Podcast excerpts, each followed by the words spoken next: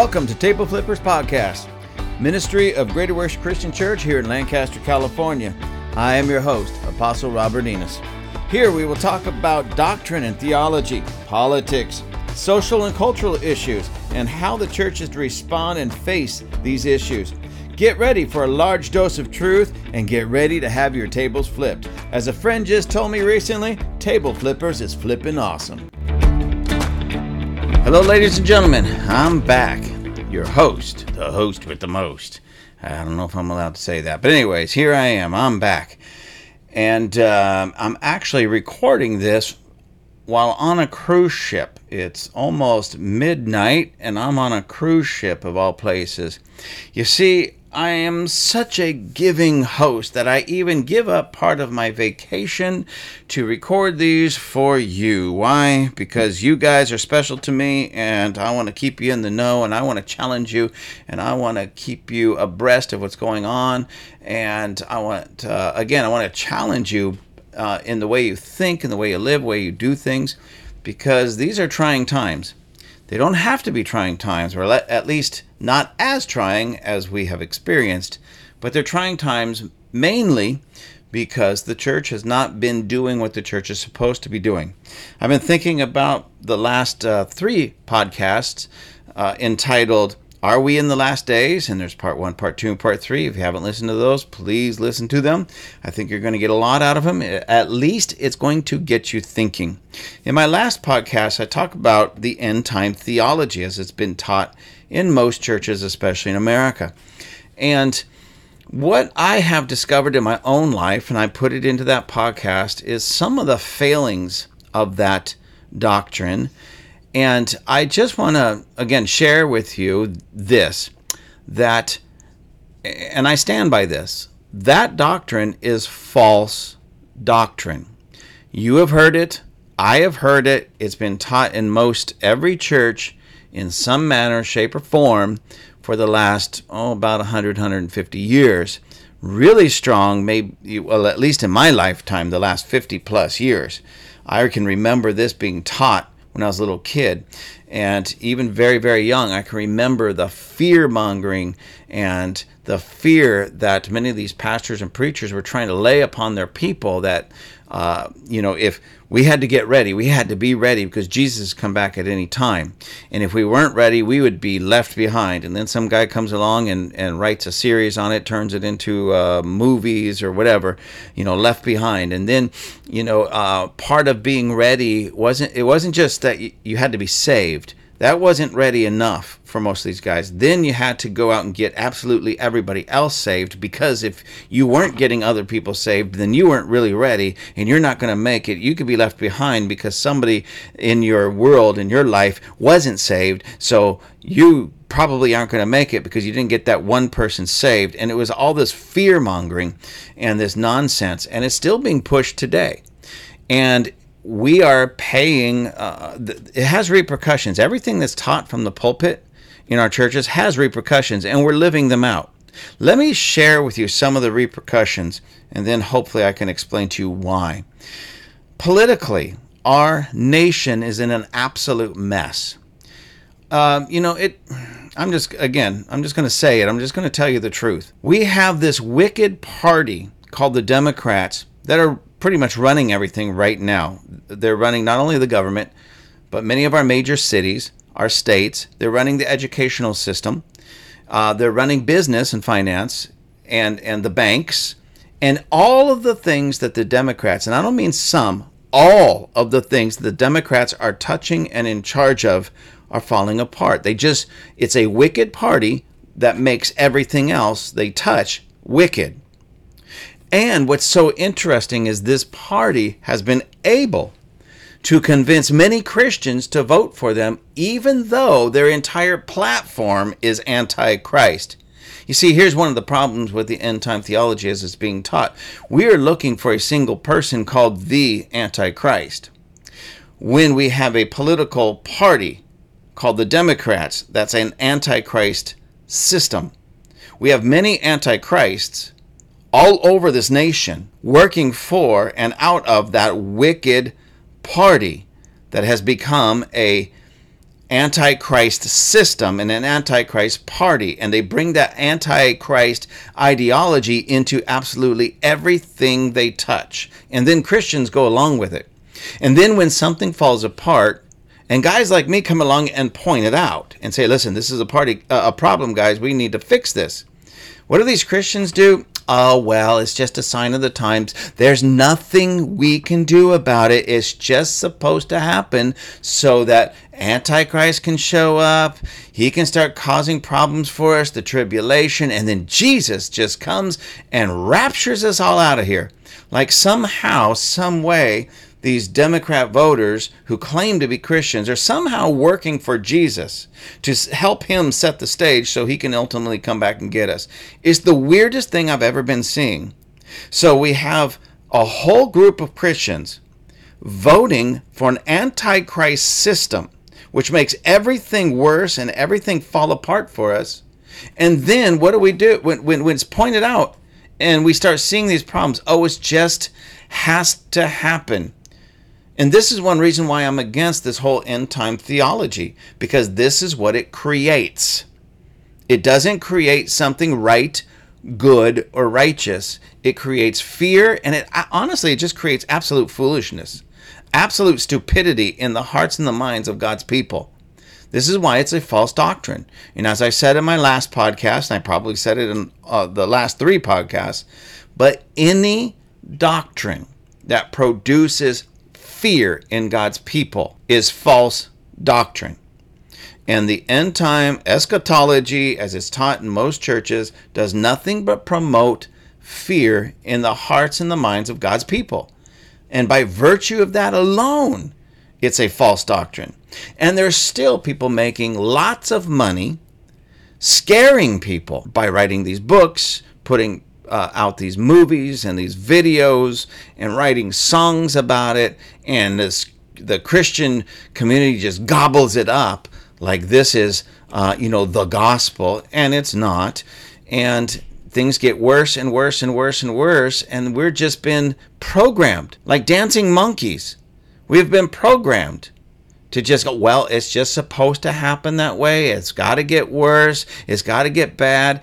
And the, the whole time, no, it does not. I want to read something to you, and I, I know I put it in some of the other podcasts, but I just want to read this to you. In Luke chapter 19, this is the story where this, it says, A certain nobleman went into a far country. And this nobleman is a representation of Jesus. And we know that when Jesus left the earth, he left the earth, as it says here in this parable, to get a kingdom for himself. Right now, what is Jesus doing? He is working in the heavenly realm, securing the nations of this planet to be part of his kingdom. And what are you and I supposed to be doing? Taking the resources that Jesus left us and working with him by his Spirit, taking nations and making them the kingdom of God. But instead, what is our generation doing? Sitting on their gifts in this particular story in Luke 19, uh, Jesus equates these gifts as minas, and that's a sum of money. And it says in verse uh, Luke 19, verse 13, he says, So he called ten of his servants, delivered to them ten minas, and said to them, Do business till I come. I want to read that again. Do business till I come. And what is the church world today doing, especially in America? certainly not the business of Jesus. Jesus, right now, is in the business of taking nations as his inheritance. And what is the church world doing? Running around in fear, in fear that Antichrist is going to show up any minute and create havoc.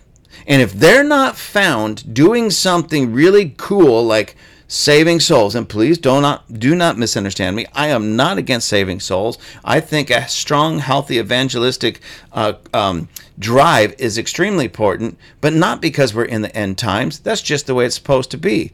But at the same time, remember, Jesus never told us to make converts, and that's all it seems that the church is doing today. Very few people are being truly discipled. And I can't think of one nation on this planet that is strategically being discipled by the church. Please don't misunderstand me again. I know that there are nations being discipled in a kind of covert, almost accidental way on our part because God, who's known as Jehovah Rapha, Jehovah Jireh, he's also known in some circles as Jehovah Sneaky. And Jehovah Sneaky is sneaking his people into certain places that don't even know what they're doing or why they're doing it, but he's still getting his job done. Because Jesus said to um, go into all the world and make disciples of all nations. And if we don't come up with a strategy, a strategy for that, a working strategy, he will be Jehovah sneaky and get us into places that we never really thought we could go. How do I know this? Well, there's a lot of reasons. I could tell you many, many, many stories of this type of thing happening, but it's happened to me in my ministry in my lifetime. I remember when um, I finally stopped running from God he wanted me to go into ministry. I didn't want to go into ministry, at least not the ministry he was asking of me. And I said, Fine, God. I'll, i finally caved in. Uh, and I said, Fine, I'll go into the ministry. I'll be your man. I'll do anything you wanted me to do, except don't send me to Africa. Now, those of you with African heritage, African blood, or just love Africa, please don't misunderstand me. It had nothing to do with the people of Africa. It just had everything to do, again, with all these scare stories that was permeated the church when I was a young man. And we saw all the pictures of all the death and all the famine and all the disease. We saw the pictures of um, uh, terrible villages and terrible towns and everything like that. You know, and i am not going to lie to you. I had these plans and these ideas. I wanted a church of about 300 people, not too big, not too small, big enough to pay the bills and have enough people to basically run the church really well. I wanted it somewhere green in the mountains and near a river so that I can preach on Sunday, do Bible study on Wednesday, and hunt and fish the rest of the week. So going to Africa would have really, um, you know, thrown a wrench into my plans. It, God could have sent me somewhere else, like France, somewhere cool in Europe, like Switzerland. But Africa was hot and it was dry and it was poor. And it basically what I'm saying is I was completely self centered, selfish, self absorbed. And um, I didn't want to break out of what I wanted. So I put all these demands on God. What's so funny about God is the very first place he ever sent me on any kind of real missions trip was to Africa. So the first time I was on an airplane flight like that, I'd flown before, but very little. So my first real, what I call a real flight, and there's a reason I call it a real flight because it was basically about 26 to 28 hours of travel and about 21, 22 of those hours was literally in the air. So God really, um, you know, He got me good on that one. So, anyways, all of these things were coming out, bringing fear into me. I was living under this. I just wanted to spend my last days on earth because I knew Jesus was coming back any minute. Antichrist was probably going to show up any minute. I was probably going to be raptured out of here any minute. Uh, Jesus, can I just spend my last few days on the earth? fishing and hunting somewhere where it's green and mountainous. Well, God had another plan. And um, I, I don't want to get into all the details in it, but what really ruined a lot of those plans, to be honest, when I, and I shouldn't say ruined, what corrected some of those plans. As I was saying in one of the other podcasts, I just literally started reading this for my own because some things did not measure up. I started finding things in Scripture uh, that were different. When I actually read what the Bible actually said, it was different than what these preachers, teachers, and even my own pastors were saying about what we call end time. So I just went on a quest to read it for myself, and I found something completely and totally different, straight from the Word of God. And in the very beginning, I didn't want to teach it because I wasn't sure. I was like, all of these guys, it's like, a hundred to one. I'm the one in a hundred for just every one of me that finds problems with this. There was more than a hundred, probably more than a hundred, yes, that were saying the exact opposite. So I was like confused. I was like, well, wait a minute. How come it is they're adding to Scripture, taking away Scripture? uh, I didn't think we were allowed to do that because there's actually passages in the Bible, Old Testament and New Testament, that warn us not to add to Scripture or take away from Scripture because terrible, terrible things can come upon the person that does that. And I started to see and realize that everybody that taught that futuristic end time doctrine was adding to Scripture and taking away Scripture. They were literally adding things that weren't in the text, in the Bible text. It may have been in their textbook, but certainly not God's textbook. So I had a struggle with this for a long time. So I finally started teaching. I just said I'm just going to start teaching it, and I came across some other uh, people that were were teaching along the lines that I started seeing.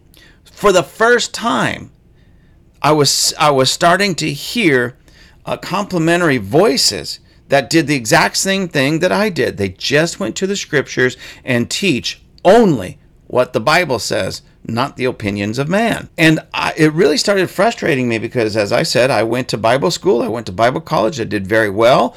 Uh, uh, eschatology was one of the, that's end time doctrine, by the way. Uh, eschatology is one of the classes we had to take, and they taught us from their vantage point. And I learned it. I read the books, I read the articles, I went through all of it passed that class with flying colors, which then I continued my education in that because I was so intrigued in it. I just bought into it hook, line, and sinker. But then again, I did something dangerous. I went straight to the Word of God, found that God's Word was saying something actually different. But I had nobody at that time that was. Uh, saying these things, so I had no confirming voice. I thought I was so alone in this. And then, uh, in a roundabout way, I came across a book by a gentleman by the name of Harold Eberle. And I read his book, and it was almost as if I wrote the book because everything I was learning and all my notes, and I just started teaching on it myself. Uh, I started reading his book and I thought, wow, this guy is reading my notes. We're saying these things almost word for word. And it shouldn't be a mystery, you know, it shouldn't be this strange thing. When you simply just read the Bible and say what the Bible says, you're going to end up sounding like the other guy that's saying just what the Bible says. But when you have to add to it or twist it or take away from it to meet what you want it to say, well, the next guy may not be adding what you're adding or taking away what you're taking away. And it's not that either of you have some unique uh, revelation. If you're adding to the Word of God, that's not unique revelation. That's a violation. If you're taking away from the Word of God, again, that's not unique revelation. That's a violation. And a lot of these guys thought they had this unique revelation because they added their little twist on it over here, or took away something, twisting it again over there. And then they acted like, oh, look at this, I have this great revelation. Well, that's where all of these failed predictions kept coming from. And so many of them would make this prediction, make that prediction. And they would say, oh, Jesus has to come back in this year, or that year, or this year, or uh, during this Shemitah, or these blood moons. Remember that, ladies and gentlemen? What happened with the Shemitah? What happened with the blood moons? What happened in the year 2000, in the year 1984, the year 1988. What, and what I'm doing is I'm I'm just throwing out some key words to a lot of predictions that failed. And guess what? We're still here. And there's people still buying those books, going uh, uh, every time somebody puts out a movie. And you know it's it's usually really really corny, but you got those really hardcore end time people that have to go 20 times to to not just reaffirm their brainwashing, but be brainwashed even further because that's what it ends up being. I will tell you a funny story. Uh, this goes back probably about 15 years. Um, one of the well known televangelist people put out a movie on the end time. They wrote it, they produced it, they collected some actors, and they produced it. And it actually made it into some major movie theaters. and I'm always leery. I'm just going to be honest. I'm leery when a Christian group puts out a movie because it's usually really terrible writing, terrible acting, and we have to choke through this thing, but we want to support because we're Christians. We want to support the Christians. And I wasn't really going to go because that was about the time, really about the time 15, uh, 20 years ago. And I'm really, you know, this whole end time thing, I'm just like done with it. But I, we met a couple, me and my son, my youngest son, we met a couple that went on and on and on about how fantastic this movie was, how biblically based it was. The writing was excellent, the the uh, acting was excellent, everything about it was excellent. So I thought to myself, well, you know, let's give it a shot. Let's go. So me and my son went. We go. Uh, it was about two o'clock showing, and the lady even told us you got to get there and you got to get there early to get a good seat. So we went, we got there early. Do you know there was about four people in that entire movie theater? Me and my son and two or three other people. And it was one of the worst. It was so bad on every level. We left. I didn't know whether to laugh or to cry. I wanted to laugh because it was actually so cheesy and so corny. You know, it's all based on, again, what we know to be end time theology. But at the same time, I wanted to cry because it represented me. I'm a Christian, I'm a minister. And it was a horrible representation of who I am as a Christian and as a minister. It was embarrassing. I even had people ask me about it. I'm like, no, no, that that that is not me at all. That is not me. And and it really opened my son's eyes. And he went off to Bible school um, a few years after that and I'm so glad that he had that experience before he went off to Bible school because I know in Bible school he's going to learn about uh, eschatology, he's going to learn the denomination's viewpoint on end time, he's going to learn all this nonsense that was basically woven into that movie. But when he saw how cheesy the movie was, it was less likely that the actual teaching of it in a, even in a classroom situation was going to sink in too deep because he didn't want to be associated with that silliness. You see, and that's what it does. Back to the to the um, um, political issues and such that we face in this world.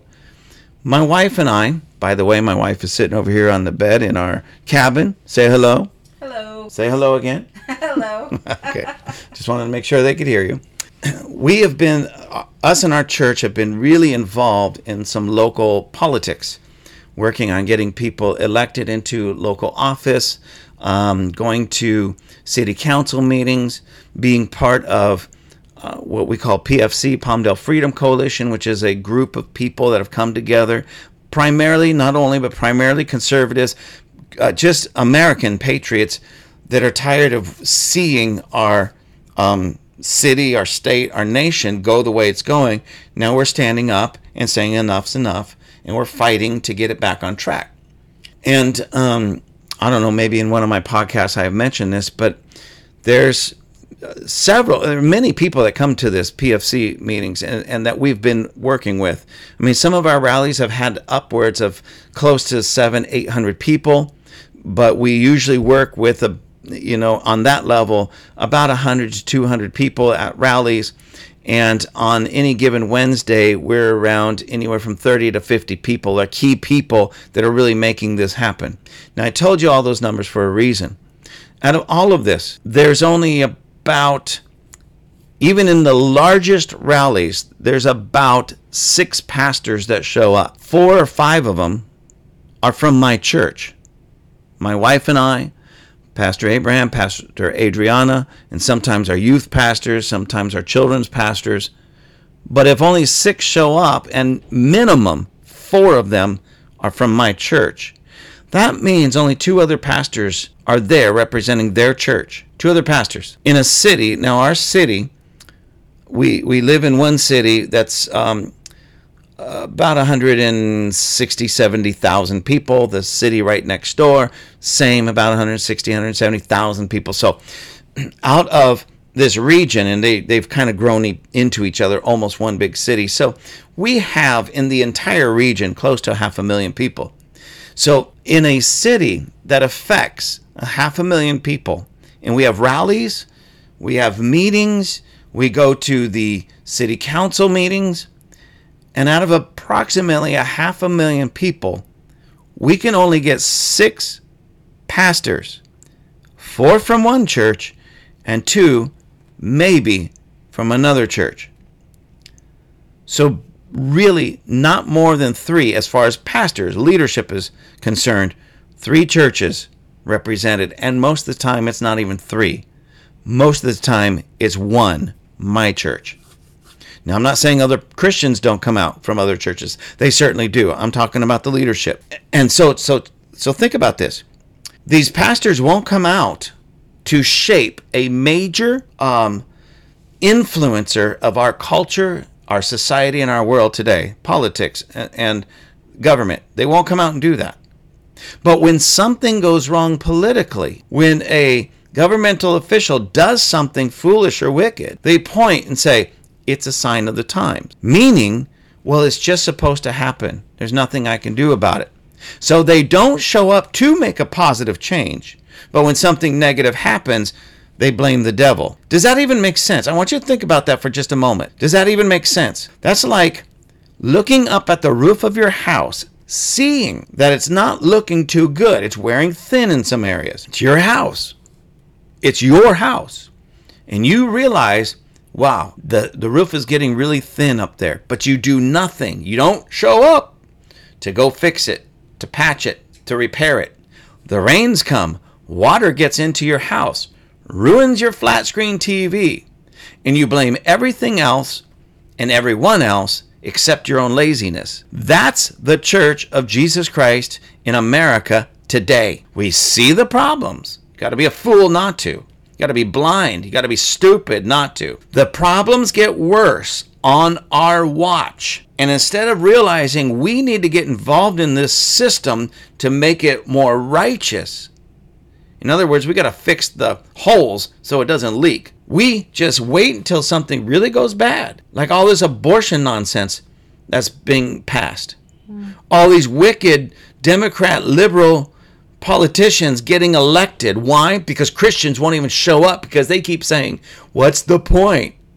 What's the point? Again, you look at your roof. You know it needs to be repaired. You know the rain's coming. Get your lazy butt up there and fix your roof. That's why. You don't wait until everything goes to hell in a handbasket. And, and here's the modern church wait until everything goes to hell in a handbasket and then do something. Well, the modern church won't even do anything. It just gives them more of an excuse not to do something. Does that make any sense? Well, I'll help you out, ladies and gentlemen. No, it does not. It does not make any sense. We are to be involved in every aspect of culture and society in our cities, in our states, our nation. Every aspect, and bringing about righteousness into every walk of life and every aspect of culture and society. That, my friend, is the Great Commission. Making disciples of every nation, baptizing them in the fullness of the Father, the fullness of the Son, and the fullness of Holy Spirit, and teaching them everything that Jesus taught. How do you do that if you're not engaged in culture? In society. So, how can you bring righteousness into the political realm if you're not involved in it? How can you be uh, bring righteousness into the educational realm if you're not involved in it? How can you bring righteousness into any realm or any place, any business, into movies, into television, into print if you're not involved in it. We can no longer use it's a sign of the time as an excuse for ourselves being lazy and foolish and wicked because that's what it is. Again, let's get back to the hole in the roof. You look up, you see the the roof is getting pretty thin and it probably needs some work. You got your babies in there. You got your family in there, people you claim to love. Now the storm comes Rain starts pouring in on them.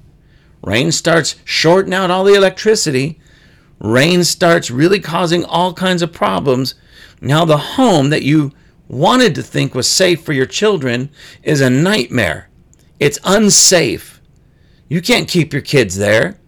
They're getting flooded out. They could get electrocuted. But instead, if it was the modern Christian, we would just go, Oh, it's Antichrist. Oh, it's this. Oh, it's that. It's a sign of the time. We've got to do this. We've got to allow this. This has got to happen. There's nothing I can do about it while your children are drowning. And that's exactly what's happening in our nation because Christians are not getting involved. We are drowning. Our children are drowning. Do you know that your children and grandchildren are drowning in debt that they didn't incur? And, and the debt was incurred by our government on our watch on your watch. Oh, it's just a sign of the times. No, it's a sign of the laziness of the church in America. Well, you know, it's just going to happen because the church is lazy and wicked right now. We need to rise up, stop being so lazy, stop making so many stupid excuses, and start getting involved in every aspect of culture and society and make a change. Nothing is going to change until we change. And then when we change, we can go out and change this world to look like the kingdom of God. Thank you for joining us at Table Flippers Podcast. I'd really love to hear from you. Please look us up on the web at www.gwcclancaster, one word, .org. That's gwcclancaster.org. Or you can email me at gwccrobert at gmail.com. I'd really love to hear from you. Please let us know how we're doing. Keep all those comments coming. Until next time, you all have a great and a blessed day.